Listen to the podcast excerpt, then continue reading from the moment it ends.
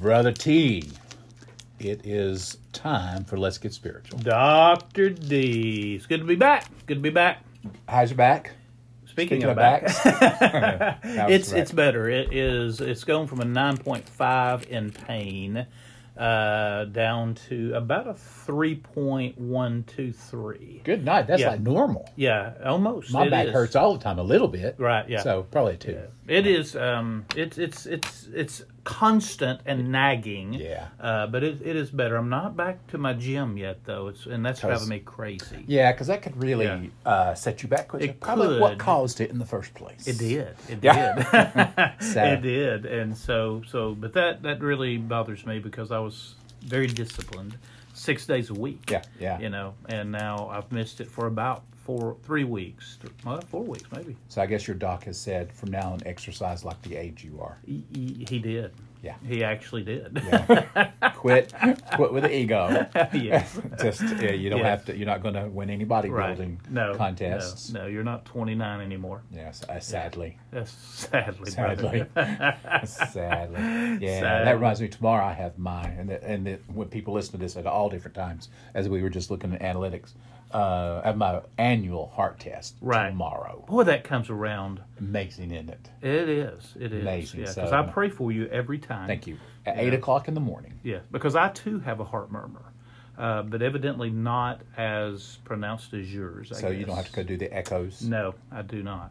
I do not. I, you know, you probably remember when I started. Fifteen years, maybe yes, at least. I remember. Yeah, clearly. It's probably 15 years ago Right. now that Mhm. that I went in the doctor and he said, "Hey, you need to have surgery." I said, "Do what?" Yeah, right. And uh, so we didn't have that surgery. Yeah. No, I remember as a kid because of the heart murmur. Yeah. Uh, I think I've mentioned this before on the podcast, but I, around 10, 11 years old, uh, I went and it was that day they were going to make a decision if I had to have it or not, a surgery Yeah. for my heart.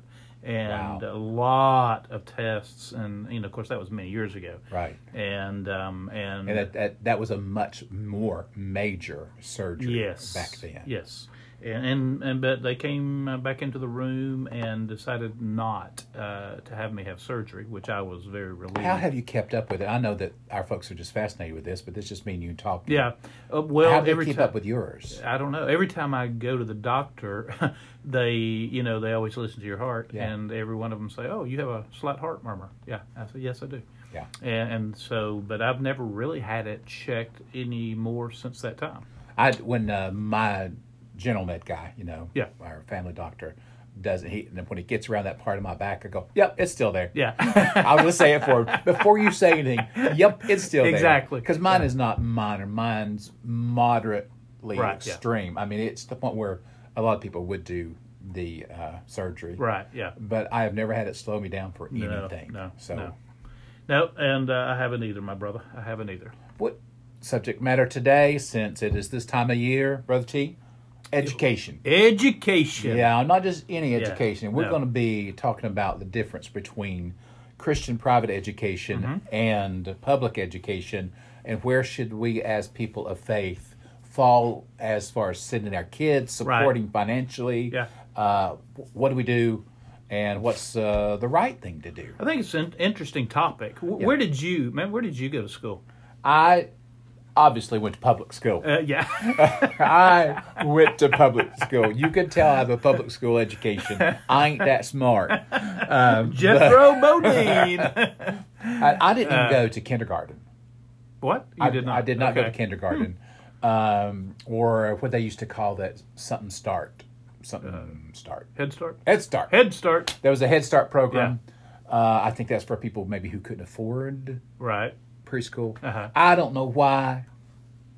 You'd have to talk to my deceased parents, but neither my brother nor I went to anything before. So when I went to the first grade, I was behind. People were writing out their names. Right. They knew how to read some. God bless my mama. I mean, she loved me, Right. but she wasn't big into education. She didn't finish high school either. She Ah. dropped out of school Wow. uh, got married, got pregnant at 16, Mm. and had me when he was 20 because my brother at 16, 20. Education was never uh, of great value. She did later go back and get her GED. Okay, So to her credit, Yeah. she did. But um, besides like kids of an uncle, I was the first person in my family ever to go to college. Wow. Um, my brother didn't go, and other things. So education was not a big uh, priority in our family. So I went to the local public elementary school right. and was. Sh- the, the great thing was, uh, I got stuck in the slow class, which is where I deserved to be. you know, back then everyone knew. Right. Yeah. I don't know if there is such a thing anymore, but I was in the slow class, Mm-hmm. which meant I couldn't I couldn't walk in a straight line, I couldn't tie my shoes, I, I couldn't write my name.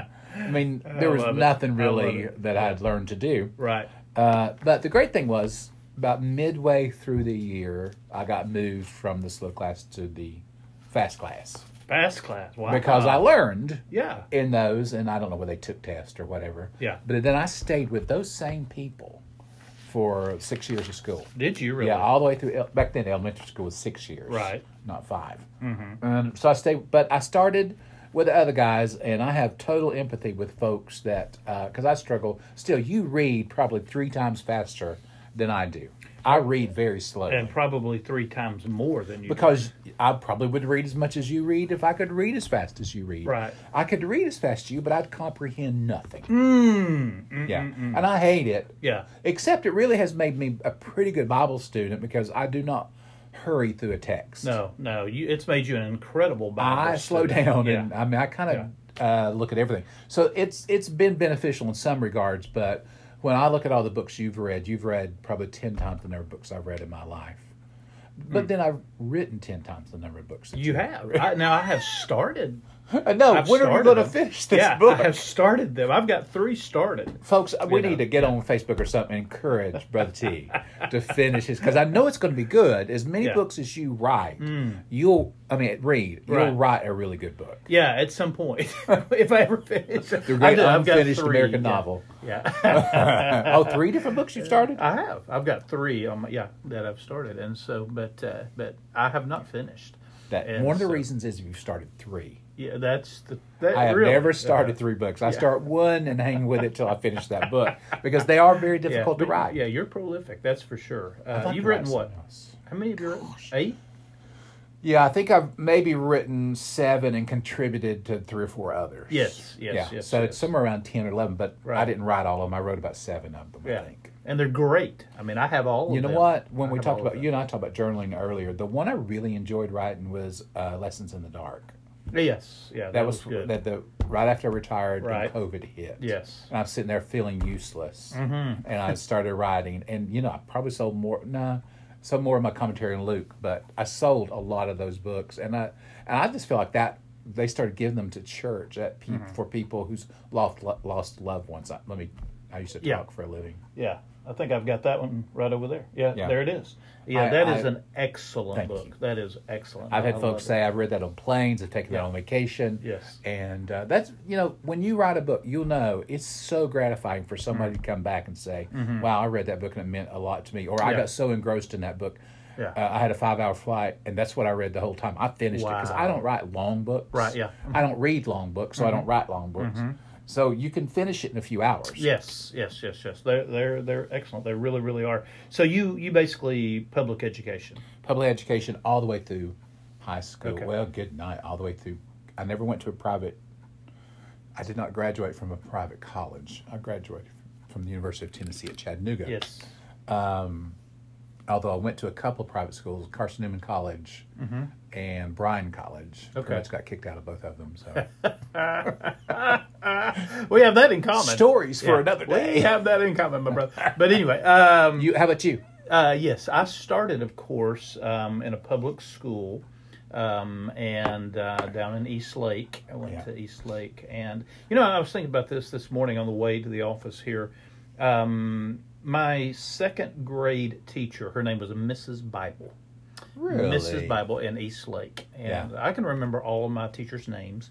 Um, Mrs. Bible uh, began our classes with a devotion at East Lake, uh, when I was in As she second- should have. As she should With that name, Mrs. if you Bible did, you read the. Bible, Yeah. and and then of course we did the pledge. Yep, And every morning. Uh, Mrs. Goodgame read scripture in the first grade. Miss Goodgame. Oh, did you? Yeah. Is this just how you remember their names, or were they real names? They really real names. Good Okay. Game Bible. Okay. Hanner Delk. I mean, I can go and read. Yeah. You know, and uh, and Miss Good Game did as well, and all the way up until probably the fi fourth grade, I guess, we began with a scripture or a devotion and the pledge, and um, and that was in public school. Yeah. You know, and, and so I went all the way up until sixth grade. About started the seventh grade. And, and then my dad gave his heart to Christ, you know, and his life changed, man and and and so when when he did all of that, and then he got a job managing a Western Sizzlin. Um, What a great job, Yeah, man. son. And every girl I ever dated in high school, I took them there because I got free meals. Yeah, hallelujah. You were. Yeah. You're popular. I was very popular. and so, but he wanted to get my sister and I into Christian education. And so, from about halfway through the seventh all the way through the 12th, I went to uh, Hamilton Christian Academy. And then uh, when they closed down to Unity Christian uh, School. Is that all in your part of town? I'm sorry? Was that in your part of town? Because I no, don't, I don't know uh, either Hamilton. one of those schools. Hamilton was um, in East Ridge on Bennett Avenue, I think it was. Okay. And Unity was on Max Smith uh, in East Ridge as well. And so, um, so I went all the way really through high school in Christian education, and um, my dad did. Mom and dad sacrificed to That's put me through, you know, Christian education, and um, and so I can sort of uh, in this conversation um, address both. Yeah, you know, the you public. you started and- in one and finished in I the did, other. I did. I started in one and finished in the same one. Yes. Matter of fact, the same school system, uh, Right. the same town, all the way through high school. Yes. it was really nice because I knew everyone in my school. Right, when you right, when yeah. Mm-hmm. you do it that way. Um, but I did so. When you had children, then did you choose also to choose uh, Christian education? No, I did not. Um, of course, Scooter is a little different, but Mm-hmm. he went to. Um, for those that don't know, my youngest son, who will be thirty uh, in November, he has Down syndrome. We call it Up syndrome. Uh, he started in public education, and then he had some um, medical issues. And my wife stopped teaching. She was teaching at that time. She stopped teaching, and started homeschooling him and uh, so she homeschooled him Yeah. uh, all the way throughout. Timothy, uh, we had him in public education, and um, and so he went. Now we, you know, I didn't do like you did. You stayed in one church for thirty years. Yeah. Uh, I moved around a little bit, and so Timothy, you know, moved uh, different schools. And uh, he, he's told me it really helped him to learn how to make friends. Yeah, you have to, Yeah. don't you? It's like being in the military. It is. he was a military, yeah. And so, uh, so he made a lot of friends and stuff. And so, but he he did, and then he went to Tennessee Tech, and he graduated uh, there. But then he got his MBA at Bryan. Okay. And so, yes, and um, but yeah, our kids basically public school.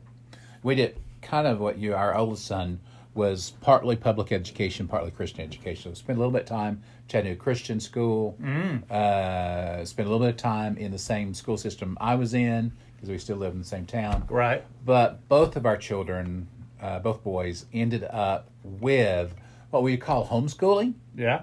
but the way we did it is a way that I would encourage people to look into who feel like they would like to homeschool their children is that they get degrees from a credited high school. Right, So yeah. both of our kids were under the umbrella of Gateway Christian Academy in Memphis. Hmm. So when they graduated, um, their diplomas have Gateway Christian Academy, which meant when they went to college, straight in, Wow, no questions asked. okay, Which okay. sometimes when people only homeschool, there's a little difficulty them Mm-hmm. being admitted into a college.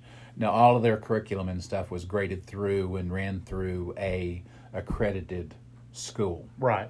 We even, with one of them, not with our oldest, but with our youngest, uh, used kind of a homeschool co-op Mm. in Chattanooga, where my wife, when it got to times for Spanish and physics and things like that, she felt she's smart, but Right. not smart in those areas. So we got into homeschool co-op where there were great teachers and other kids who would come in from homeschool situations and meet together. Oh, And okay. Mm-hmm. there would be classrooms, and these teachers would come and teach. So when my uh, youngest son got to college and took a Spanish class, he pretty much clept out of it because Mm. it was like beyond that first year college Spanish because Right. there were smaller classrooms. You know, they went because we were sending them. He wanted to learn, and I just think our kids got a great education through the homeschooling system. Yeah, that's cool. That's cool. You know, when I was in school in the uh, 70s, early 80s, uh, here in Chattanooga, I mean, there were a lot of Christian schools. You had Temple, Yes. because, I mean, we played basketball against all of them. Trinity, you remember Trinity? I don't. Okay, see, yeah, Trinity. See, I wasn't. I was in the yeah. public school system. Hamel. Road. Uh, they had a was, oh, that one, yeah, off Yeah, 153 right, there. uh-huh. Yeah. um, Berean. Now Berean, Berean Academy. still Berean is still has an incredible school. Um, we have several families here at our church, and their kids are there, Mm-hmm. and uh, and so Berean has an incredible one. Um, you had um, Hamilton Christian that I mentioned, Tiftonia. You had Calvary here in Red Bank. You had Yeah. one um, on the interstate there on 24. Yeah, Boyd Buchanan. uh, Boyd Buchanan. You had Chattanooga Christian. Um, and so, and today, you, you know, you've got Silverdale Right. and Grace Academy, Right. um, and uh, and Chattanooga Christian, and um, and, So and you a lot, a lot of alternatives. now. Yeah, back in the day, I mean, Unity no longer exists. Temple Right. no longer. Trinity, Hamel Road, none of those exist. Uh, Tiftonia, you know, um, none of those, as far as I know, I don't Right. think Tiftonia exists anymore. And so um, now it's just you know several larger Several large. You Yeah. know, uh, I know that um, I have a grandson now who's in public education elementary school, and is on a waiting list to get in a Christian school. Is that right? Yeah, they Wow. they have waiting lists now. Yes, yes, yes, So, yes. uh, You know, it's a interesting. popular Doc, thing. You, you mentioned that you did not go to uh, preschool or anything like that. Um, it, I, I had forgotten all about it. I went to a Methodist um, preschool or pre-K. I think it Okay. was called pre-K. yeah, Um, it was in East Lake. I can't remember the name of that church, uh, but uh, they had like a pre-K, and so I I went there before I started East Lake, and uh, and so, so you yeah, went from pre-K to first grade and skipped kindergarten. I did. I so did. you clept Yeah. out of kindergarten. I did. I mean, you know, I, I I think because I did so good at nap time. They, you, you, ma- you majored in nap time. I did. I did. I majored in recess. so you know, today people have a, a kind of a dilemma. If you're a person of faith yes. and you see some of the things that are being touted and promoted in the public school system, and I don't care if you're in San Francisco or in Chattanooga. Mm-hmm. There's some things probably that you would not want your children to be exposed to. Right. Yes.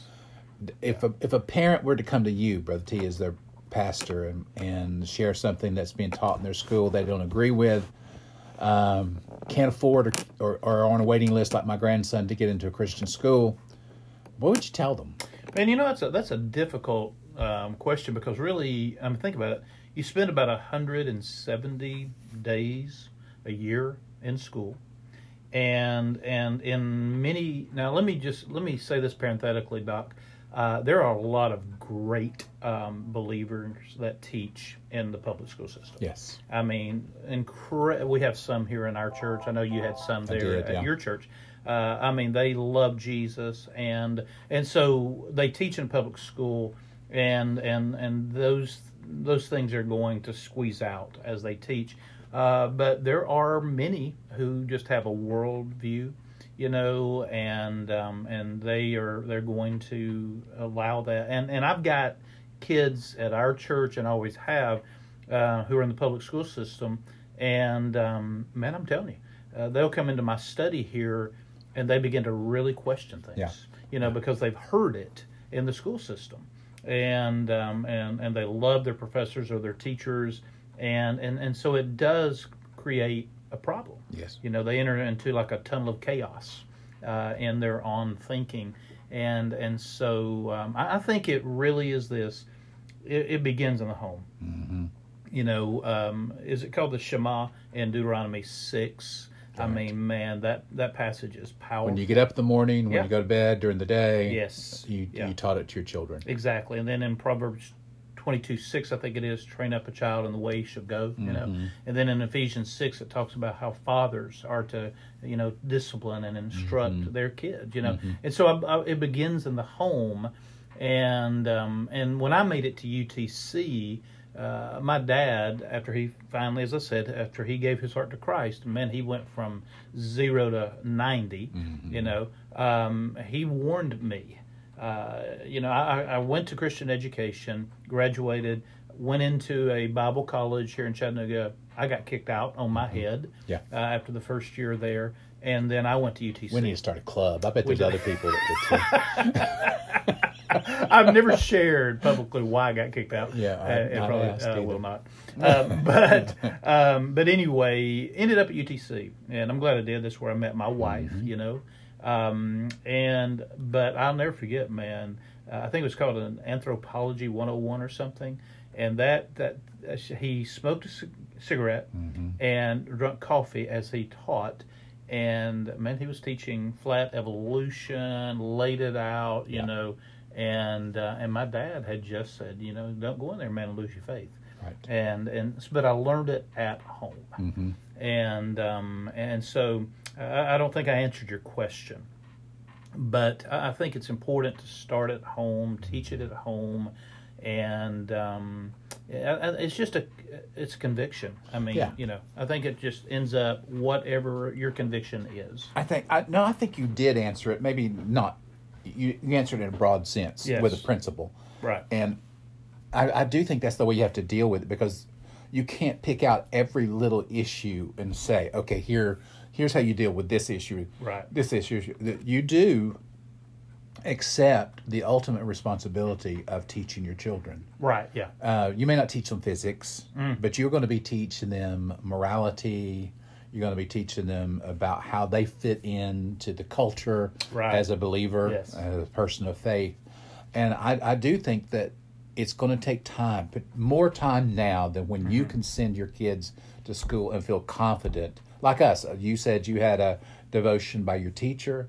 We literally each morning at a certain time over the intercom, the principal would come on Wow. oftentimes we have a local pastor Yeah. who would come in and read a scripture and have a prayer and then we would all stand and we do the pledge of allegiance and then they would play the national anthem Isn't that- isn't that's that how we started Yeah. every day Yes. school with bible national anthem and pledge of allegiance and it was not done in one classroom all the classrooms were doing it at the same time kids don't i imagine don't get that kind of exposure anymore No. Now here at White Oak and the pa- the church you pastored, Mm-hmm. you know, because I toured your Mother's Day out, and I've mentioned this before. For the last five years now here at White Oak, we have had an incredible Mother's Day out. yeah you sure do And I'm telling you, our teachers invest in the lives of these kids, and and they they share Jesus with them. Yeah. Um, they teach them uh, about the things of Christ, and and I love, and I've mentioned it, but I Yeah. love walking through the hallways, standing and just listening, man. Yeah, yeah. And um, and then some of the programs they have. I mean, it's just overt, of course, about Christ and and Christianity. We used to have people come by of, of different faiths or with no faith at all and say, Are you going to be teaching our kids about Jesus? And we would go, Yes. yeah. And right. you know, if that's not what you want, then this is not what you want where you want your children. Right, We're going yes. to tell you up Yes. front Mm-hmm. that we're going to talk about Jesus and we're going to pray. And also, we're going to do the Pledge of Allegiance. We're, Right, we're going to do these Yeah. things. And again, it's not for everybody. If Mm-hmm. you don't want that, then certainly there's other places for you to go. But Right. we're not going to change Yeah. because you're joining our group because we felt that was that very important. So I think that if, you know, uh, in a role as a pastor, some sort of spiritual leader, if someone comes and asks for your opinion, uh, you, you tell them ultimately it's your responsibility as to the values mm. that your children carry into adulthood, at least what you attempt to teach them. And you teach them that at home. You can means you're going to be spending time with your kids Right. after they get home from school during supper time before they go to bed at night and mm-hmm. say has anything troubled you today is there mm-hmm. anything that you heard that either troubled or made you angry or made you question, let's sit down and talk about it. Right. And spend that time with your kids because ultimately it's not that teacher's responsibility for your child to grow up to be a responsible person of faith and a good citizen. It's mm-hmm. your mm-hmm. responsibility as a parent to do so. Yeah. Well, on my desk here, you can see right here. Yeah. It's it's a little box that says "Our Daily Bread Promise Box." Yeah. Have you ever seen those before? I'm not. I mean, I know our daily bread, but I didn't. Yeah. I, I never even knew that was a loaf of bread. Yeah. I thought it was like a bald head. I just see it from a different perspective. I mentioned that uh, Yeah. two weeks ago in a sermon uh, because um, I, I said that at the breakfast table, and I grew up in a time when my mom cooked breakfast. I love that. Man, I'm Yes, telling you sir. what. And I also said from the sermon that if I wanted a hot breakfast now, I'd have to, you know, light my Cheerios on fire. but but my mom back in the day, before you know, she would cook eggs and bacon, son, and biscuits and gravy. Woo! test- I'm hearing and you. uh, I'm hearing but you. every morning around the breakfast table, my dad would say, "Hey Tony, pick out a Bible verse," and and and and so this one says, "And you are complete in Him," Colossians two ten. You know, and so I would read that, and he'd say something Did about you have it. that very one on your table? No, as I was about to say. My niece was here that day. Uh, she attends here sometime. I love her, Dana. And she uh, bought me on Amazon and brought this to me Sunday. Isn't that nice? That's very nice. And, and so um, I don't know where the one went from 50 years ago, but but this was pretty cool. And my dad would share a little bit, but then he also had uh, the Living Bible uh, Psalms, and I guess that's one of the reasons I love the Book of Psalms. And he would read a psalm every morning, and then listen. Uh, before we left, um, at the door, he would pray with us. At Oh, my night, my mom would come into our Oh, bedroom and pray with us. You know, and so that's how I grew up, man. Um, and, and then went out into the craziness of East Lake, you know, Yeah, yeah. Um, elementary and all of that. Yeah. But before I left the house, good breakfast, you know, and and reading a daily promise and listening to my dad share. That's know? so awesome. And my, his, as I've just as I've said ad nauseum, almost his life so changed, Mm-hmm. um, and and he wanted my life to be different, you know, Mm-hmm. And um, and so uh, and I thank God for that. And then I went into the schools. And probably, if I can remember, I've got about a hundred verses memorized just from those years in school, um, and and it's come in handy, you know, in Absolutely. in what I do now. You know, Yeah. Oh So, gosh. right. Yes. I. You know. I used to be envious of people because they had money. We didn't have money grow up. Now I'm envious of you because you had a spiritual upbringing. You know, I, my parents were wonderful, but I pretty much got raised by the, you know, yanked by the hair of the head. and, you know, go to I, school. now I, I got that too. But I, you know, I Yeah. never had my dad. You know, never had a talk with me. Never shared the Bible with me. Never shared life principles with me. My Mm. Wow. mom didn't do that. Yeah. And I'm not speaking ill of my parents. It's Right. just, I guess it wasn't the culture which they were brought up Mm-hmm. in, either. And and that wasn't something you did. I'm. I wish that maybe I wouldn't have gotten some of the trouble yeah. I got into. Probably Right. still would have, but Yeah. maybe I wouldn't have gotten some of that trouble. Uh, and you know, unfortunately, I probably didn't do it enough with my kids either because you kind of carry on the tradition that you were brought up in Yeah. as well. Yeah. So that's a cherished, that's a wonderful thing. Well, can, that let me just mention up. this one other thing.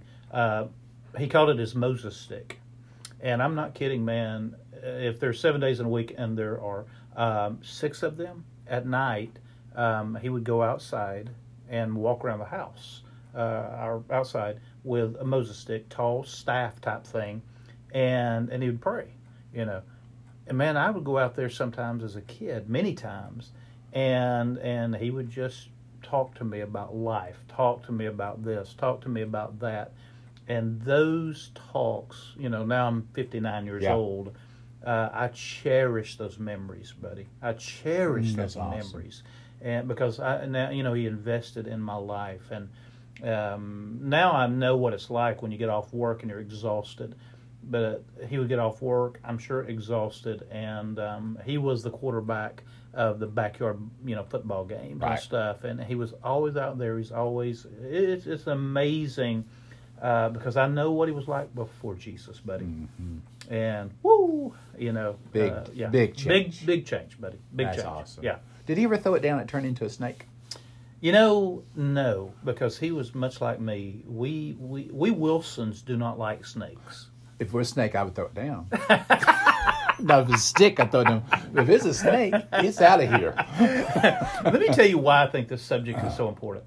Um, have you you've heard of the recent deconstruction of your faith type stuff? Yeah. Um, a lot of our kids are on TikTok, and um, and I'm telling you, man, there are a lot of things on TikTok. Those are very brief videos, um, but there is an agenda on on some of those um, for our kids to deconstruct what faith they have Sure. and um, and I think it's just very very important if if your if your child your kid is not in a Christian education and even if they are uh, to understand as you have said the responsibility of of raising Yes. them rearing them in the word man uh, because they're going to hear it on TikTok and uh, and and those thing and in school maybe and in the neighborhoods um, and it's it's it's uh, there is an all out assault on our kids.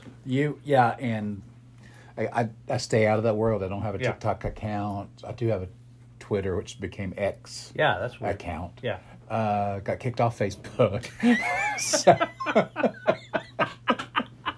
You get kicked out of a lot of I things. do. I was just thinking Yeah. about that. That Yeah. might be my new book.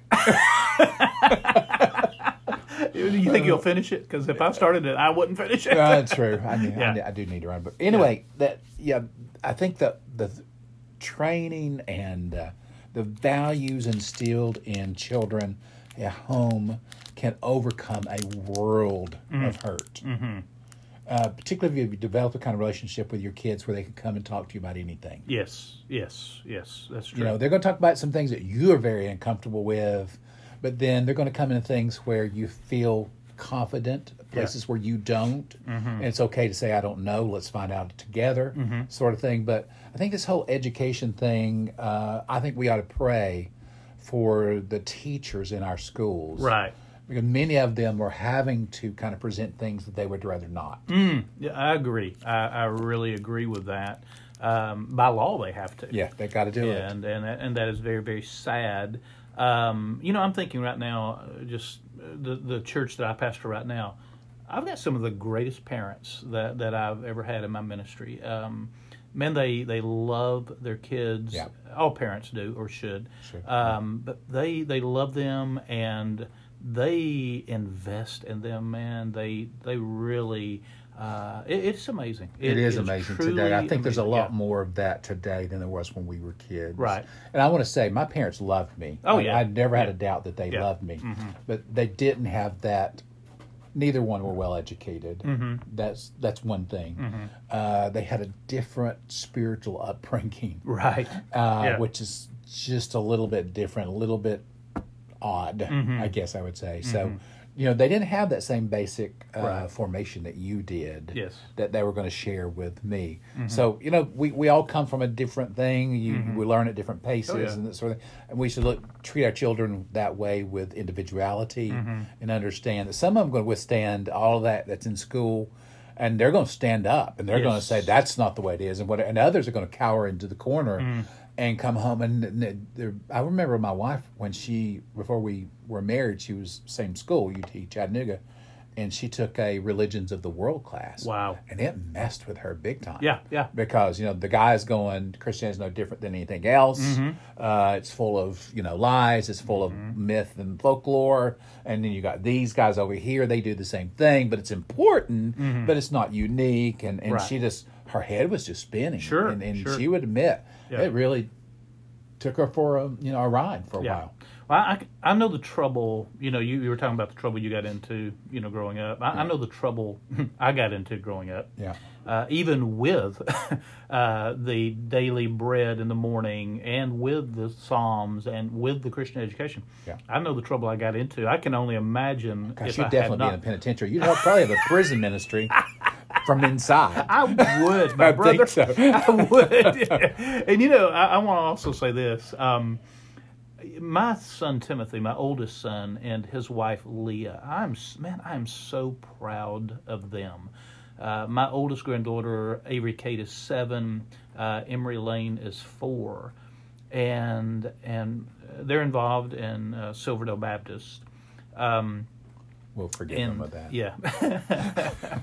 um, but you know, Leah, my daughter-in-law, and my girls, we have breakfast um, as often as we can, and it's so precious when she says, "Hey, do you want to lead in prayer?" And one of my granddaughters, just unashamedly, I mean, just praise. You know, Yeah. thank you for Pop. Thank you for Lolly. Thank Mm-hmm. you, Jesus. I mean, thank you for this food. You know, Yeah. and and it is just absolutely precious. And we FaceTime, you know, and I'm talking to either my son or my daughter-in-law as we're FaceTiming, and I'll hear them in the back seat, you know, singing a song they learned at Vacation Bible School or or you know church or whatever. Right. It is, um, and then you know they spent the night with us numerous times and. Uh, giving them baths and, and they just talk about the Lord. I mean, I really, I thank God for that, Yeah. man. You know, it's precious. It really is. It's great, great heritage. Yes, and yes. good to see that it's going to the next generation. Right, Our grandson right. Mm. is the same. You know, he he probably a, a little more stickler for things than I am. I mean, he, Wow. he he'll call you down, right? you know, there's certain words Yeah. you don't say Right, and all this yeah, kind of stuff, and and Yeah, uh, so if you ever ask him to pray, very Isn't you know, sincere prayer. yeah, yeah. At, at, you know, at ten years old. Oh wow! Ten. wow! So Wow! it's wow! really cool. Yeah.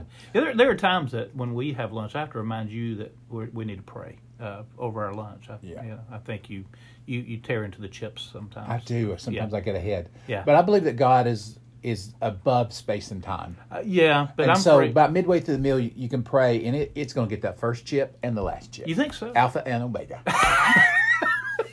I just don't want to have heartburn. Is what I, you know. That's more about what you eat. more, more about what you eat than how you began. no, I do. I kind of a different uh, a view of a lot of things like that. Right. I do pray over my meals, but sometimes I will get started, man. I go, oh, You're should have prayed. you're a rebel. You're a rebel. Brother. Yeah, I don't want to be rebel in such a way that's you know Yeah. not spiritual. Right. No, I don't want to be that. Yeah. But I do. I do look at things a little bit differently than other people, which makes of- our conversations more interesting. It, it- yeah, we're because we're not the same. We're not. Um, I, I watched. t- Speaking of rebels, I watched the Jesus Revolution movie last Yes, night. good movie. Um, it is. It is. I watched it um, before I went night night, and I was only going to watch half of it. Right. Got into it, man. Watched the whole thing. Yeah, Which yeah. means I'm a little. I'm dragging this morning, but but it was really very interesting about Yeah. the seventies. I'd encourage people to check that out. Yeah. the beginning of the Jesus movement there right. in California on yeah. the coast. Uh, Lonnie Frisbee, interesting character. Very interesting. and uh, Chuck Smith, of course. Greg Laurie. Um, Did they bring John Wimber into that at all? I mean, he I was out know. there I, at the I vineyard don't, and all. Yeah, they. during that I don't remember that at all Okay. in that movie. You know, I don't either. um, No. but uh, but it was that was an interesting time, and I was young, uh, Mm-hmm. very young when all of that was going on, so I don't remember it. Uh, so it was interesting to watch it. Yeah, it was on the other coast, and we would have preached against it anyway. Those guys had long hair. They probably smoked some dope. That just they they were going to hell.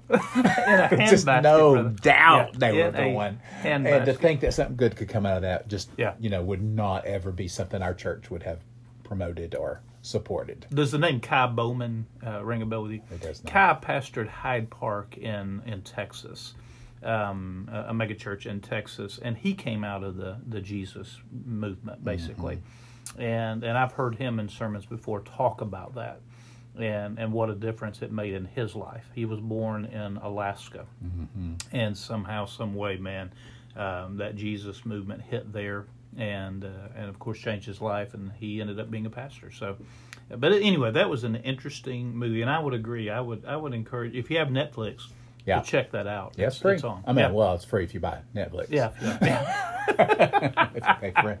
Well, if you let, let's let's sum this up as far as the education goes. Is it okay for a a Christian family to send their kids to public school? yes, Yeah. yes, it is. And you should be praying for those teachers, Mm-hmm. both Christian and non-Christian, uh, in that school because that's a difficult job, It is. It a really, very really hard job. They don't get paid enough. Number one, and it's a very difficult job. And I think it's difficult not necessarily for the children, but for the parents. Yes, I agree. I know that uh, I think I brought this up a few weeks ago, but we were talking to one teacher in a rural setting where there they had a, a new struggle, and that one of the children's parents said their their kid identifies as a cat, and that uh, they should let them take their recess and nap time in their kennel, Okay. and they want to bring the kennel to school for them. This is not the kid; this is the parent promoting this. Wow. And thankfully, the principal had the wherewithal to say, "No, we are not putting a child in a kennel in our Right, yeah. school." You, it's funny you said that because I was watching on social media the other day, and a parent of a child that identifies as a cat Yeah, wanted to take instead of a pediatrician wanted to take the kid to a vet, a veterinarian, and was in tears. I mean, a grown person in tears because the veterinarian would not uh, take the child, and and I'm sitting there going, this is a crazy world. it's gotten really, really crazy, hadn't it? Yes, it has. Yeah, yeah. You know, if I'd done anything, I would identify it as a graduate. I'd say I don't. I don't go here anymore. I'm a graduate. you, you don't have enough sense to get out of the rain, brother. But no, it is. You know, I don't mean I, this. I'm not profane and I'm not blaspheming Right. the name of the Lord. I just want to say, God help us. yes, God yes, help yeah, us. yeah. It's a, it is a it is a sign of the time that we live in. Even so, come quickly, Come Lord quickly, Jesus. Lord Jesus. I cannot imagine how it can get crazier, but it can. It well, I mean, you and I both are at the age we never would have dreamt that it would have been like this. Never heard all these things. Mm-hmm. There'll be some day when you can't say what you want to say Right, in the yeah. public. Wow, that's ridiculous. Right, exactly. There guys going to jail. Yeah, There are guys going to jail. for for for saying what you and I would have Yeah. said in space. And and I have to say right now, in my retirement time, uh, I kind of watch what I say. yeah, I do. I mean, um, I don't. I don't want to spend my last years not able to preach, not able to go to churches, not able to be with my family. right. And uh, I just pray for my pastor, who's a younger man. Pray for you. Mm-hmm. Yeah. I do pray for pastors every morning. Uh, man, Do you pray for me every morning? Do you really? Wow, I made the Mm-hmm. if. I don't, then it's a rarity. Yeah, I mean, I don't.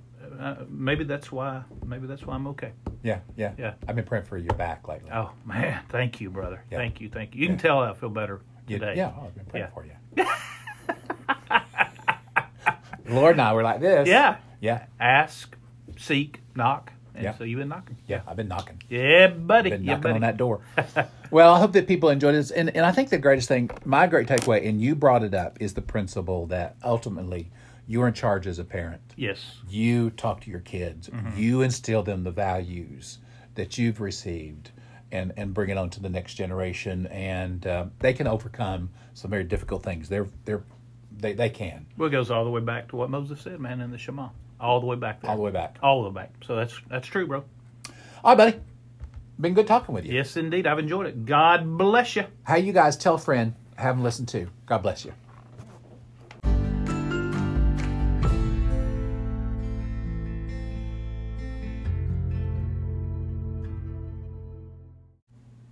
Here we go.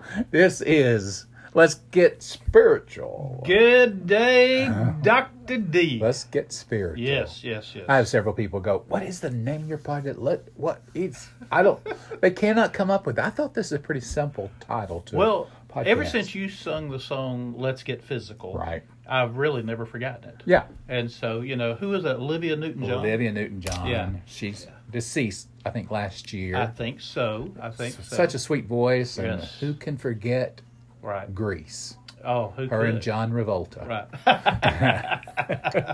you know, I had at one time thought about emailing her to see if she would actually sing "Let's Get Spiritual," and um, And you waited too late. I've waited too late, You my brother. yes, I did. well, that's the reason for ta naming it this, actually. One of Right. the reasons is it should be memorable because people get that song stuck in their mind. right? Yeah. And then, uh, secondly, it is the whole premise of this. We talk about anything. It is. Yeah. Because as being created in the image of God, we are spiritual beings, and Yes. therefore everything is spiritual. without a doubt, without even what I did this morning at six o'clock in my gym, I finally, Doc, got back to my got gym. back after how long? a month. Uh, You know, I knocked it out of alignment, my back. yeah.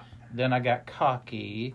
Went back in there, and then I had a bulging disc and a pinched nerve. Ooh. Yeah. Yeah. And so for another two weeks, and um, I was nigh unto death, and um, but I finally. Yeah, you were pretty miserable. Oh. Even even before I know we had to kind of cancel one week Right. just because you felt so badly. Yes. I well, I mean, I couldn't get up. It was awful. It was the worst pain. Uh, that I could imagine, and so. But anyway, this morning I did a light workout, and then I walked for about a mile, Okay. and outside, and so I feel good Around your neighborhood, around my neighborhood. or is your Yeah. yard so big? No, no, my neighborhood. We got a lot of folks that walk in our neighborhood, and uh, there's a group of about four ladies that walk. Yeah. I've got a, a neighbor named Ed that walks with his German Shepherd, uh, and, and other groups. You know, I'm just Yeah. sort of the lone ranger. I just sort of walk by myself. I'd have to walk the other direction. I don't like German shepherds. Do you not? I do not. I got attacked by one when I was a kid. Oh wow. Yeah. Wow. Uh, his name was King, hmm. and he was one of my neighbor's dogs inside of a fence. And for some silly reason, me and all the other boys in the neighborhood went into his house. I don't remember why. Yeah. And so in departing, we had to all walk out. I made the mistake of being the last one in the line walking out out the front fence. This was just, you know, this is a, not a nice neighborhood, so it's a chain link fence with Right, yeah. one of those swinging chain link gates. Yeah. And I was the last one, and as I'm walking out, I suddenly find myself on the ground. Oh goodness. It had King had grabbed me by the ankle Mm. and begun dragging me across the yard. Oh my goodness. I don't think I think he was going to bury me and eat me later. I don't know. So Uh, uh, Alan, who is the dog's owner, came and got King off from me. uh-huh. I went over to my friend's house, which was just across the street where we walk anyway. His mother looked at it, and back in the day, I mean, now today they take you for rabies shots and everything. Right, yeah. They tell your parents, none of that. Yeah. So just set me down on the couch and uh, took uh, alcohol. No, Oh, okay, alcohol. okay. Just poured alcohol over my uh, foot. Yep. Wiped the blood away, wrapped it up, sent me Yeah. on my way. My goodness. But since that day, yeah. um, I just you know afraid. I'm afraid of German shepherds. Well, this one's named Rocky, and I Right. petted I petted Rocky the German Shepherd Okay. today, and uh, very kind uh, dog. Do you remember Mercurochrome? yeah. Is that oh how you gosh, yeah, pronounce it? we had yeah. mercurochrome and iodine both. Yeah. Oh yeah. Yeah. Yes, it. They stain you. They when do. you put it on there with stain. we used to um, do iodine and baby oil Oh wow. and shake it up and use it as uh, sunscreen. It wasn't really sunscreen. It was supposed to give you a good tan. Yeah. It really did. What it ended up doing was frying your skin. good But breath. you, you know what I was, you know what I was thinking as I was walking this morning. What's that? I was thinking, man, it's muggy out here, and then I began to think about our topic for today. the climate. The climate Yeah. change. Yeah. global warming, the climate change. You think what we've been experiencing recently has anything to do with the climate change or global warming? Well, uh, when you say what we're experiencing, you're talking about it being hot. Hot, humid, and storm after storm after storm after. I mean, I'm telling you, we had two storms last night. We did. Night. We did. We did. Um, I, I don't know. Last, you know, every summer we talk about that it's hot, and then every winter we talk about that it's cold. Yeah, isn't that amazing? Yeah. Yeah. And- one and- winter there's a lot of snow. One winter there's Yeah. not a lot of snow. Right. Both those are indications of global warming Right. or climate change. Exactly. Exactly. And, and so because it's changing. It is changing. Yeah, it changes. The seasons change. They do. They do. and so let me just throw the first question out. Let Yeah. me let me uh, just sort of softball it to you. Uh-huh. Does the Bible does the Bible talk about uh, climate change? Well, Al Gore talks about climate change, but I am hard pressed, Brother T, to find uh, an indication of climate change in Scripture. Right. There is an atmospheric change. Don't want to get too spiritual here, but Mm-hmm. during the 1,000 year reign of Christ, Mm. the atmosphere changes in that uh, hostility ceases Right. right? I Yeah, mean, it yeah. gives the example. It is not the lion and the lamb. I don't know whoever came up with lion and lamb. Lion and lamb is not in scripture where Mm-hmm. they lie down beside each other. Um, other animals are used there, but uh, the lamb is always used. But I think it's is it a wolf and lamb or a leopard and lamb or something like that. Lion and Lamb is a beautiful picture, though, so let's just go ahead and go with that. Mm-hmm. Yeah, yeah. The, the prey and predator are Right, no yeah. longer at enmity with one another. The There is asp and the asp, ox, which yeah. I think an asp is a snake, right? Yes, yes. And that says a child shall play upon the hole of an asp. right. Yes. So, you know, just Yeah. pet a copperhead. I don't know. yeah, I'm not going to. No, I think I still might want to cease and desist Right. when it comes to that one. But You know- anyway, uh, no, the Bible does talk about atmospheric change when it comes to enmity between uh, people who are typically hostile toward one another or creatures. But I don't find now you may you you can disagree with me if Mm-hmm. you like. I don't find climate change as far as weather patterns uh, being in Scripture. What um, what I do find is Genesis eight twenty two, and I know you're familiar with this verse, but it says, "While the earth remains." Mm-hmm. Yeah. Okay. While the earth remains, seed time and harvest, cold and heat, winter and summer, and day and night shall not cease. Yes. And so, I mean, we know that it's going to be cold and hot. Mm-hmm. Uh, we know that it's going to be seed time, and it's not going to get so bad that we don't have harvest Right. you know and so there's seed time and harvest and there's going to be day and night and it says that it won't cease you know Right. we know that psalm 115.3 teaches us that that god is in control i mean of the heavens he's in control of all of this we know that and then colossians 1.17 you know in that passage it teaches that jesus you know was involved in creation and then not only that but he sustains it Right. he holds it together Yes. and and, and so um, you know very I- precisely too, Tony. If you definitely. study that, I, Yeah. I know you and I both looked into that before.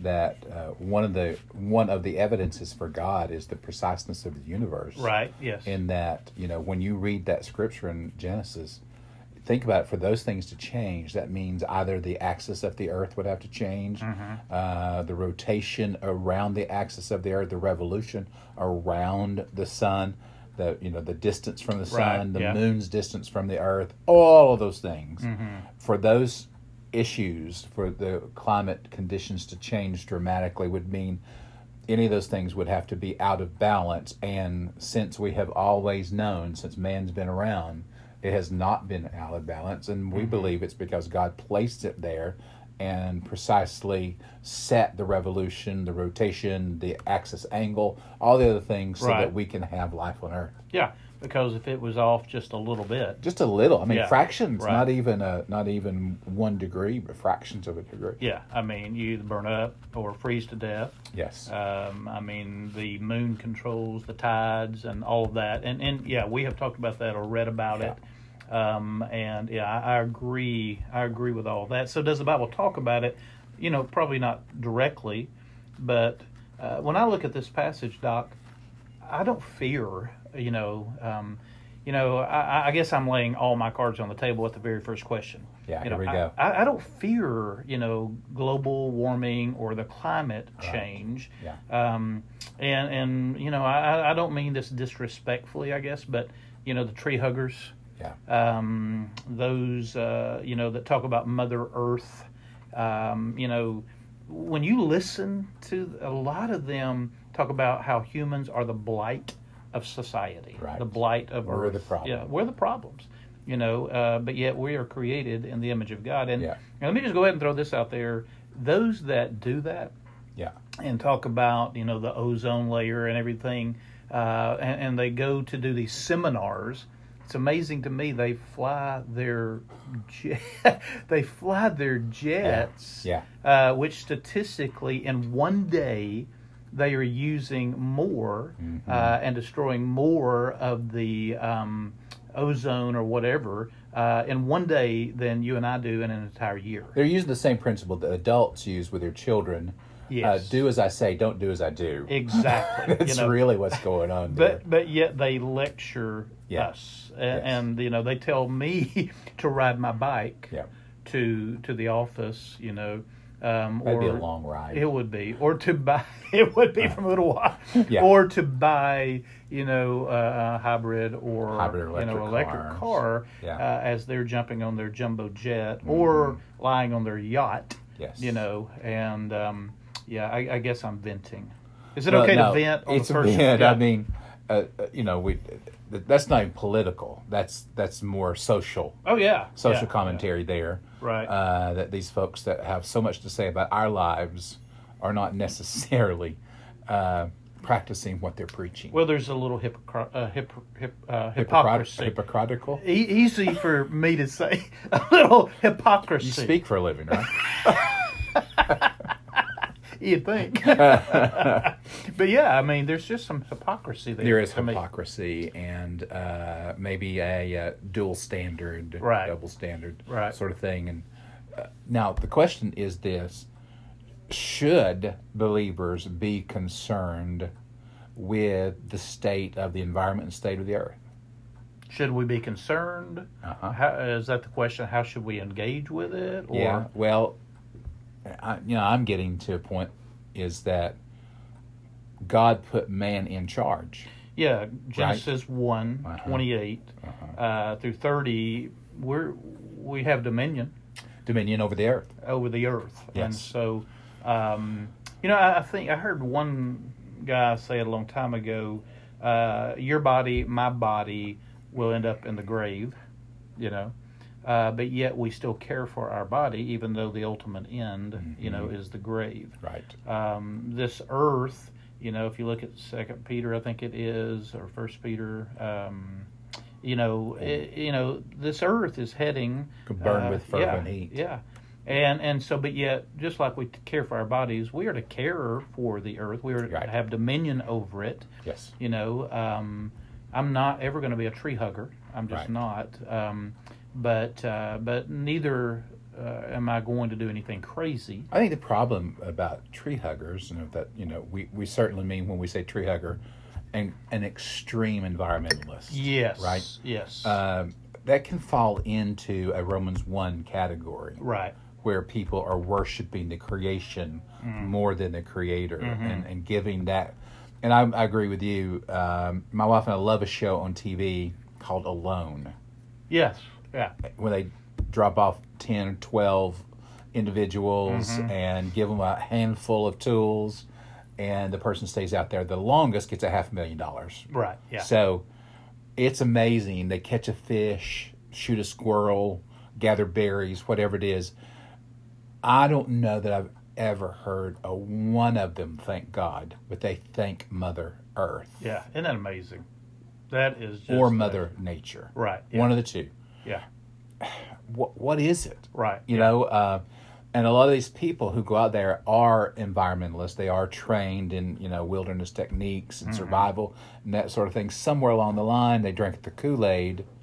And uh, there's nothing wrong with mother nature as long as you know that god that's just a name for what god's created out there. And it's a it's a a wonderful nurturing term for the things or, or I, you know I'm not going to throw somebody under the bus for using the term but they if you never take it further than that and recognize that all of nature is created by God Yeah. and we are the stewards over that it is not the steward over us which is what I think takes place a lot of times that nature takes precedent over man and that was never what God intended Yeah. Exactly. I, I I wouldn't throw anybody under the bus either, but to be honest with you, I'd probably choke saying it. yeah, I don't You use know, the term. I don't yeah. use Mother Earth. I don't use. I think Mother Earth may come from a more of a pagan view of things Yeah. rather than an environmental view of things. And I'm certainly not of that camp. right. Yes. know. Yeah. I mean, do you um, recycle? Are you much of a recycler? No, Yeah. You know. I wish I could say. I mean, I believe in it, and many of my friends are. But right. Quite frankly, the way we live, Yes. Yeah. kind of the rudimentary way that we live right now, uh, we just have to keep garbage away from raccoons. That's that's my biggest task is to keep garbage away from the raccoons. oh my goodness. I, I hear them at night, bro. Yeah. Yeah. They're climbing all over, and they got those little opposable thumbs, and they can they can open a Yeah. garbage can. Right, yeah. Yes. That's yeah, it, it's amazing.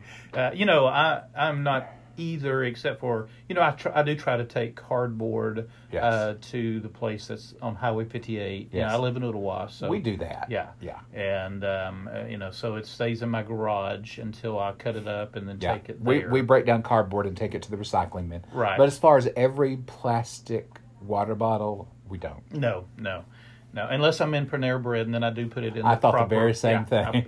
You know, yeah. there's some places where it says do this. Oh, I mean, fine, that's no effort. Yes. I'm I'm all for that, but we. Um, So we- as we believers, we are to we have dominion of Yes. the earth, and and we are to the best we can care for the planet. You know that God has blessed us with. right.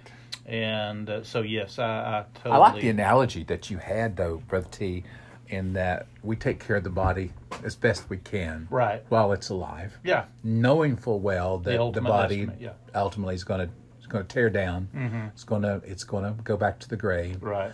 Uh, but the analogy can continue there because not only will we have a new body, but the Bible says we're going to have a new heaven and new Mm-hmm. There, earth. Yeah. There you go. The new heaven and earth is going to resurrect as well. Right. He's going to bring it back without sin, without the contamination of sin, so that we in our sinless state someday we can live here together harmoniously for Mm-hmm. eternity.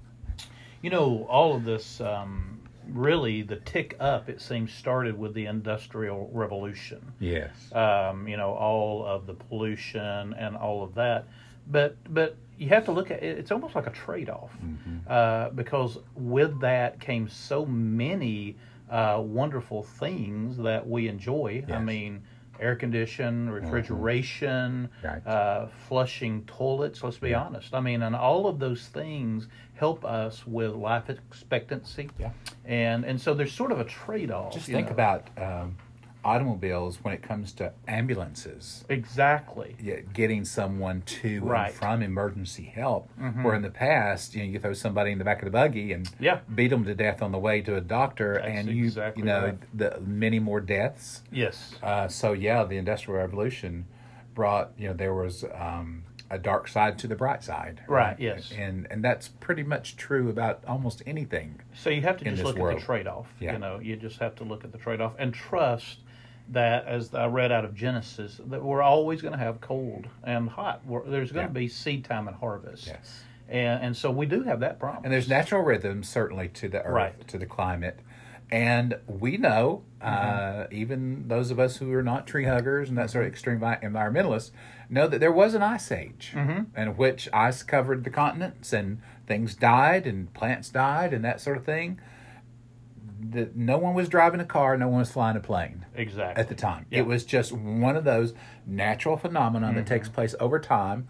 It's God's way of kind of, you know, scrubbing things Mm-hmm. right off. And let's start again. We know about the flood in the Right. Mm-hmm. in Genesis. Uh, it was a way of kind of beginning again and starting with a pure line from Noah and on. right. So we know that those things take place, Mm-hmm. And we but now we're attributing all of that to our activities, or at least a large portion of that to our activities. And I would say yes, we do contribute to it. There's no doubt that we contribute some to it, but I think oftentimes those claims are exaggerated what we're doing, and also exaggerated what we can do. Yeah, I agree. Yeah, I agree with that. That last point that you just made, you know, Mm-hmm. um, will it make a dent? You know, um, and, and really, you know as well as I do, a lot of this is political. Yeah.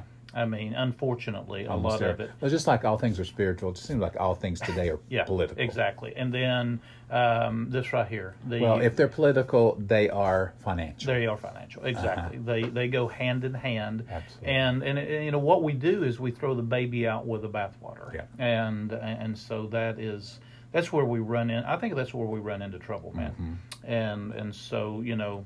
Um, but uh, but anyway, it, it has ticked up. It seems a little bit since the Industrial Revolution. Mm-hmm. But you know, to me, as I look at the statistics, I mean, not overwhelmingly, to be Right. honest. To me, you know. Yeah, I, I, you know, Al Gore said, I think in the early 2000s, that s- some pretty extreme things, like five to seven years, Mm-hmm. uh, part, a large portion of the polar ice cap would have melted, Right. and and that was going to cause the ocean levels to rise a particular percent, and that that would cause all kinds of problems in places along the coast, and that would continue and because the oceans would rise, and that means that the seashore is closer in all the cities, which means when hurricanes come, they go deeper into cities, causing more damage, more political unrest. I mean, it snowballed from there. Um, um, when an Inconvenient Truth came out, his movie, um, a lot of people were just saying, "Hey, we're we're right at the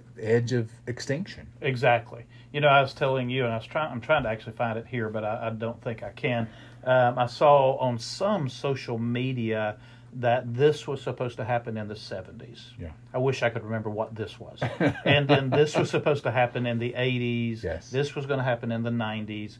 And actually, none of this, none of it has transpired. Yeah. Are is temperature of the Earth getting the atmospheric temperature getting warmer? Yes, it, it, that is scientifically observable, Right. uh, but it's slower Yes. than what some people have predicted. And once again, we can observe what's happening. How much do we have to do with what's happening, and how much can we alter what's happening? And is sometimes the medicine worse than the disease? Exactly. Yes. You know, Yeah. we're all supposed to, and if you live in California, you're very short time to drive your uh, petroleum automobile that you're going to have to be going electric. And oh my goodness, there are so many issues Mm-hmm. with electric.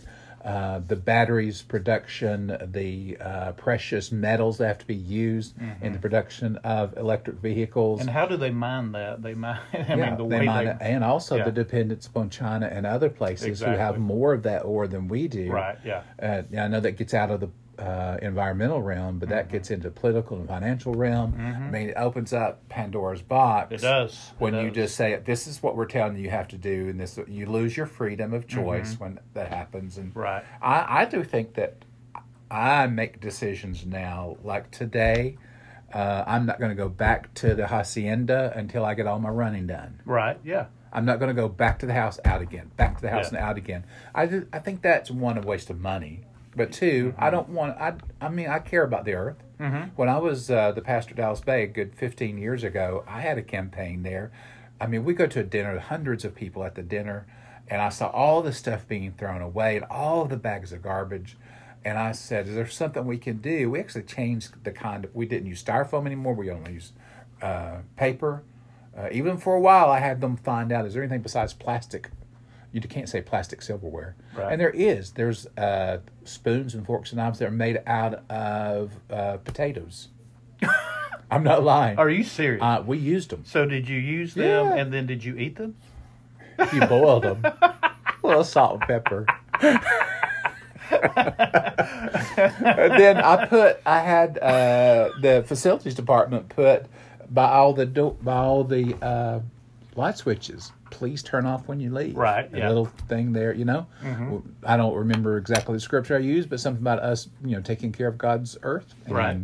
I felt. I don't. I felt I can do what I can do. Mm-hmm. I, I believe there are things that we can do, and we are stewards of the earth. God We are. put us in charge, Right. and so therefore we should not be wasteful in any little bit that we can do like that. Now, did I think that was going to change the world? No, Right. It wasn't going to change the world, but I wanted to lead by example, teaching these other people. If we do that, if everybody turns off the light when they leave the room, turns off the fan when they leave, turns off the air conditioner, whatever it is, we can we can do some good, uh, multiplying it. And you know, I'm going to stand before God someday, and I was in a position where I had the opportunity to affect people's lives and Sure. behaviors, and I want to go, yeah, I did it. Yeah. I did what I could. Well, I mean, as you know, here we have two campuses that Mm-hmm. that we're keeping up, and and I know, looking at the bottom line, just turning lights off. I mean, just Yes. financially, Right. the difference, Yes. you know, and changing to certain light bulbs. We just went through and, and did some of that, you know. Do, yeah, get rid of the old consumer Right. light bulbs that use all the electricity. Get down the ones, and we did that. Ever, I even noticed. Uh, we were back in the church the other day for a meeting. My, my often were. Uh, my wife and I were. Easy for you to say again. my wife and I were. Um, and I looked up in the gym. I said, "Look, new light." And they did. They have very energy efficient lights, Oh, much wow. more Yeah. than when we built the gym years ago. Mm-hmm. And I was glad, you know, Yeah. continuing that tradition of let's do what we can. Yes, I agree. I agree. And You know, I just said a moment ago, it's it's warm in here in my in my study in my office. Yes. And I jumped on my phone and was able to turn the air. Pretty you know. incredible. Yeah, it's incredible, and and I can do it to every thermostat that we have here.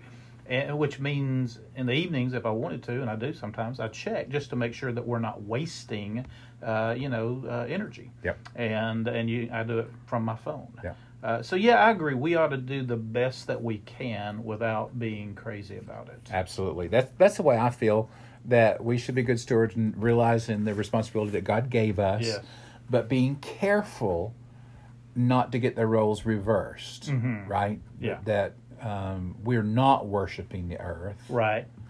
uh, we are stewards of the earth. We worship God. Mm. And one of the indications, if there's any end time indication in this, is Romans chapter 1, Mm. where it speaks of several things, but one of which where people would turn the thing that God has created into the thing that we worship. Yeah. Worshiping Yes. the creation rather than worshiping the creator. And that is an indication, I believe, of end time events. Yeah. Well, and we'll get to that in a moment. I I just I remember when you said that. I remember one of my favorite stories in the Old Testament doc is when Moses was up on Mount Sinai and came down, and they were worshiping a golden calf. Right. You know, and Aaron's description of that. You know how that happened. You Yeah. know, we, we took all this jewelry, We threw it all in, together. and and and it. That look at what popped out, you know.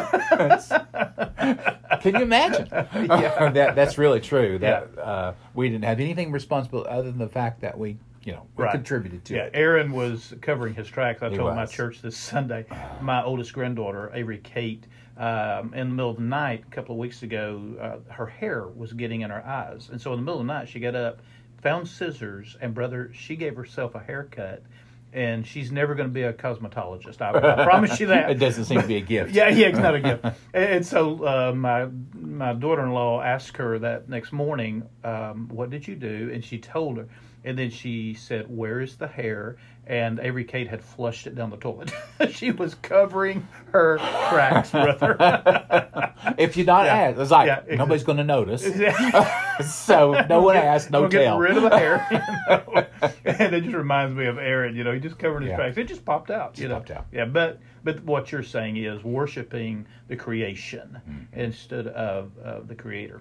And so, do you think um, any of this fits in to eschatology? Do you think any of this fits into the end time where it talks about you know the sun is going to be darkened, the moon is going to turn to blood, and Right. the stars are going are going to fall? All out of Revelation, right? Yeah, yeah and some in the Old Testament as well. uh, in the Old Testament, also in the Olivet Discourse. Okay, you know, yes. yeah, Yeah. Uh, Jesus talked um, a long time about that. You know, he, he laid out um, what's going to happen basically after uh, the tribulation, leading into it, and afterwards. Exactly. So, Yeah. what say you, bro? Uh, well, I, mm, here's where I've kind of changed over the years in my study of eschatology. I held, uh, I didn't hold it up. I, I discussed it a couple of weeks ago at the church where I was preaching, because I'm I'm doing a series called Timeless, and it's the the concept that God has no time, space, continue. He's above that, while we live in one spot on that timeline Right.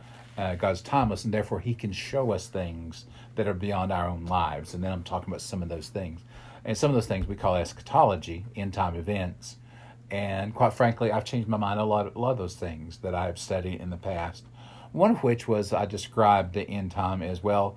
This is probably a nuclear explosion that uh, covers the sun during a period of time, and the moon then has this appearance, and the stars falling from the sky are, are really, uh, I don't know, ICBMs or something else dropping from the sky. And an Old Testament, I mean, a New Testament uh, prophet, that's the only way they can describe it, that sort of thing. Now, if you look at the panorama of Scripture and you read about the, the elements of the earth darkening and stars falling, those typically are figurative language speaking of a time of catastrophe and darkness, and even most often enemies coming against and overwhelming Israel, in particular Jerusalem. So, what I used to describe those as literal events and, and scenes in the book of Revelation, I believe now probably, and again, I think anytime we talk about future events, we have to say probably because we don't know for sure. I think those are probably following the pattern of all Scripture, and that is a way of looking at catastrophe uh, during the end time. I still think it it projects a difficult time in the end time, but not necessarily a visible look. Eschatology and uh, what we call apocalyptic language is just that. Rarely ever is it literal, but figurative language. But again, you have to admit that you have changed because I remember have. you didn't you write your I uh, thesis On on the whole book of Revelation. on the book of the Revelation. Yeah, And I would have described it then in the way I described it before. Right. I was greatly influenced, however, by the writers of my age, the Hal Lindseys Mm-hmm. of the world. Uh, and I don't think that Hal, is as good a guy as he is, uh, necessarily the greatest Bible scholar Mm-hmm. that's ever walked the face of the earth. yeah. Well, I mean, but he's not the only one. I mean, there are there are some pretty uh, good Bible scholars out there. Yes. I mean, I'm looking at my Revelation books here. Yeah. and uh, and, and there's some pretty good theologians that um, David Jeremiah loves to talk about Oh, yeah. end time Yeah. events. Yes. Adrian Rogers uh, Adrian Rogers spoke often uh, of end Chris time Swell, events. you know Yes. John Phillips. Yeah. I mean, you know, I mean, then you get into the Tim LaHaye's and the Hal Lindseys and all of that. a little you know. more and, and they did influence me more Right. because Yeah. Mm-hmm. they were popular books i read them you know and and it really did spark the interest if i can give them credit Mm-hmm. sparked a lot of interest in me and thing that i would study for the rest of my life Right, really. yeah, so i appreciate those people Sure, sure. but Well, i disagree with you- tim lahaye as well Exactly. Yeah. Yeah. Um, but when you look at it, the language, I mean, when you look at Revelation 6, basically through 19, Mm-hmm. that, you know, theologians, some call the tribulation, and then after the abomination of desolation, the, the great tribulation, the language is pretty precise. And it is pretty um, consistent. I mean, mm-hmm. you know, you, you see the language, I think it's in chapter 6, and then in chapter 8, and then in chapter 16, maybe, where, you know, it's pretty consistently talking about what you had mm-hmm. mentioned a moment ago mm-hmm. about, you know, the sun and, and the moon and the stars and all of that. You know, and, and I, I guess what I would say is if it is not literal, it's it's worse. I mean, it's it's you know, it's um, I mean, it is describing, and of course, I agree with you that that um, you can't take all of Scripture literally. We know no that. yeah you particularly know. apocryph Yeah, apocalyptic. I was I about to say you- apocryphic. Yeah. That's another thing. That is. Like when it talks about the beast coming out of the sea, I don't Right, think yeah. that there is a literal beast coming out of the sea Right, yeah. Mm-hmm. or the beast that comes out of the earth or when the angel hold back the rivers Mm-hmm. and the wind. I, I think that's figurative language. Mm-hmm. And that's exactly where we find the figurative language of the sun and the moon being darkened and the Mm. stars falling from the sky. Well, the sea uh, again. Most theologians talk about that. You know, it's it's the people. Yeah. You know, and and, and so, uh, and you, and you can look at all of it. And what I would say, and and you know, uh, I've t- taught through the book of the Revelation and the book of Daniel quite a bit. Thank you for doing it correctly. It's not plural; it's singular. Yes. Revelation. Oh, don't you hate that, man? And the guy stands up. I'm going to uh-huh. do a series of revelations. Oh no, you're Yeah, not. yeah, cut it off, cut it off, cut it off. Immediately got it wrong. it's one revelation. The revelation of whom? Uh, Jesus Christ. Exactly right. Exactly right, man. you know, and and so, but but I've done a lot of study as you have, mm-hmm. um, and and most of the ones that I have studied, um, you know, do give pretty much a literal um, uh, thought on it. Yeah. Um, and and I, I would just again say uh, that man, when it's described, um, you know, if it is language uh, just for the ages, Mm-hmm. uh, so that they could understand it way back then, and we can now, then it's going to be it's going to be horrific. Mm-hmm. Yeah, I don't disagree with that at all. I think, I think, I think it is figurative language, Mm-hmm. but that what it is representing Right. is what Jesus says: great tribulation. Yes. You know, you had the beginning of sorrows and then great Yeah. tribulation. Yes.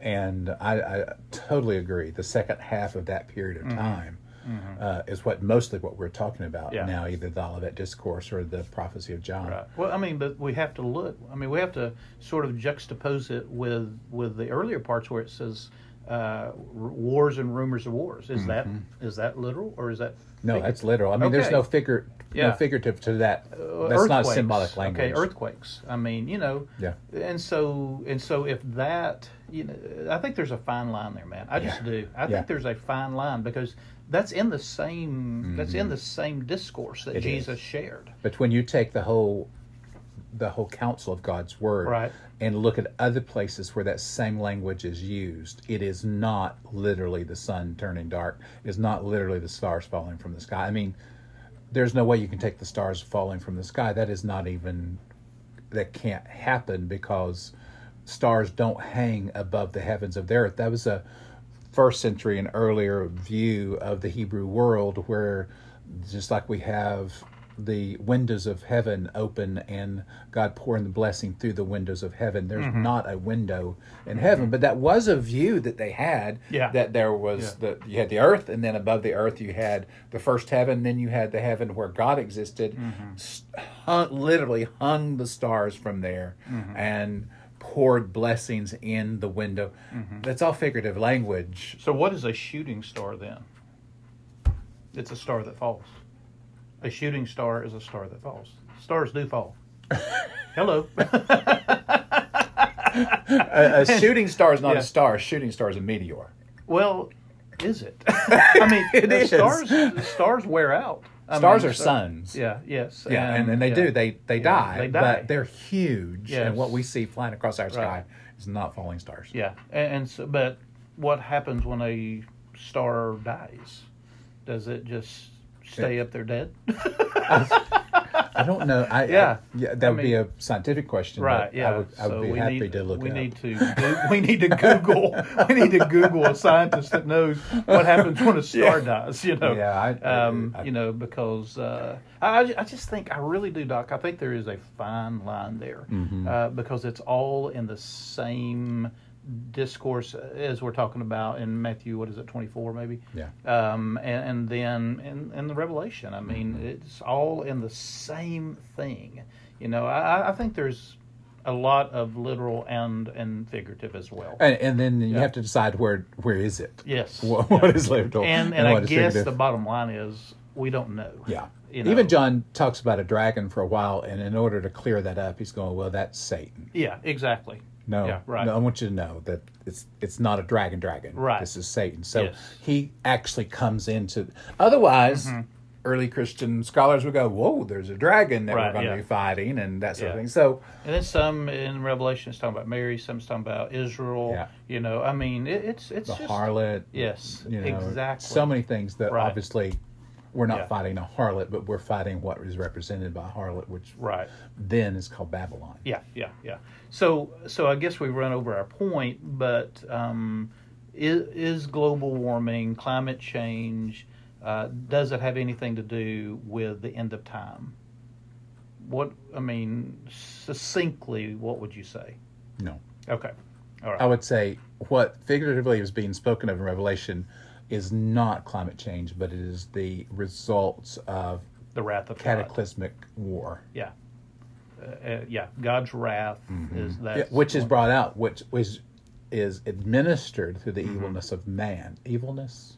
That's a good word. Yeah, is it a real Yeah, I word? think okay. yeah. Of man, he uses, as he has often has, uh, the wickedness, let's say that, of man to bring about his ultimate Mm-hmm. plan. So I think when the nations of the world line up against Jerusalem and pour the attack on, which I think is the which is the uh, source of what you and I have been talking about for the last five or ten minutes. I, I think that God allows that to happen partly because the Holy Spirit has been taken out of the world in the persons of believers. Right. Uh, and so this is going to happen. He's going to allow that to happen, however, just as he did Nebuchadnezzar in the life of Israel. Right? Yes. Yes. Nebuchadnezzar was an evil person, brought those people up, but that was God's judgment that he foretold. Right. Same thing going on in Revelation. So I don't think it's climate change. I think it is an effect. I, and I wanted to find it before we got in here, and I should have looked it, but there's actually a prophecy, and I think it's in Isaiah. uh, possibly Ezekiel, of a canopy of protection that during the thousand year reign of Christ covers Jerusalem.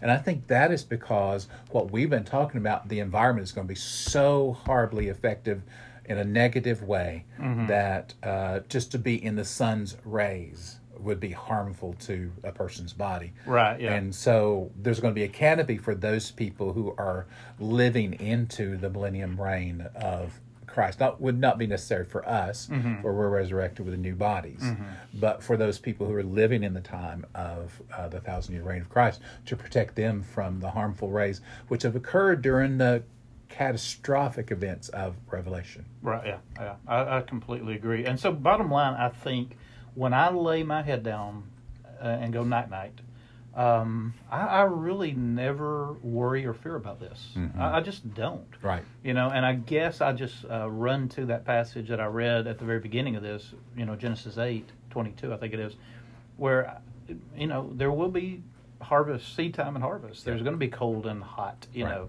and then as we talked about in Colossians one. Jesus is going to sustain it. He's going to keep it, you know, uh, hold it together, as, as you had talked about earlier. If it's just a fraction off, he, he's going to hold it together. Um, and then you get into what we've been talking about the last few moments, Right. you know, minutes rather. Yeah. And and so then then it goes haywire. I'm not worried. I I just want to be the best steward as I can be, Yes.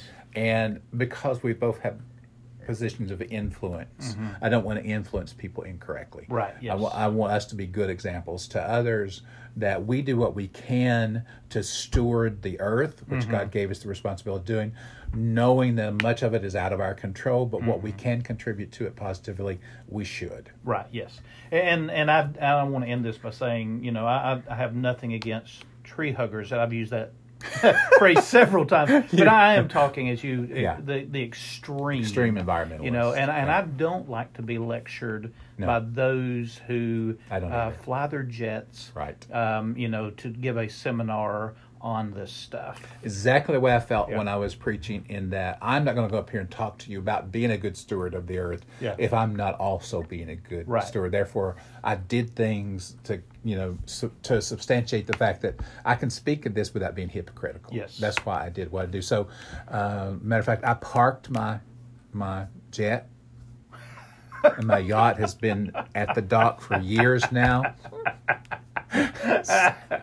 Just for an example. I tell you what, the yacht that I was on when we went fishing the Yeah. other day. Yeah. Uh, you about I, you got that thing up to fifty eight miles per hour. Yeah. Absolutely. My my preacher hair almost moved. It, did. It, was pretty impressive. Yeah. yeah it, At it one held. time, I thought I did see. Yeah. No, you did not. But it it, it almost moved. Yeah, never owned a yacht. Not saying I wouldn't No. if I could, Right. but I Oh, don't. Uh, No. If I did, I'd just park it. Would you park it? Yeah, I'd just park it and enjoy Yeah. it. Oh boy. Yeah. if you ever get one, I, I'd love to be on it. Be happy to invite you. Uh, you haven't invited me to your swimming pool yet, but that's fine. Oh, that's true. Yeah. Well, I live so far away. You really do. Yeah. Yeah, Yeah, I I live sure so- the boat's uh, a long way away too. well, we've gone over our time. I've enjoyed this discussion. Yeah, it's been interesting. Been good. Very interesting. And I hope that we've got you guys thinking as well. Hey, uh, share this with your friends. Like it. If you ever haven't commented and given us some sort of thumbs up, please do so. It helps us. Let's get spiritual. Yeah, yeah. Thank yeah, you for yeah, singing that. Yeah, you're welcome. You guys sing it now for the rest of the week. God bless. Hey, by the way, we won't be here next week. Brother T has prior engagements. yes, taking a group to Hi Hat, Kentucky, and I'll tell you all about it. On yeah, the next yeah. week. On the next time, two Yeah. weeks from now. Right. God bless. Have a great bless. week.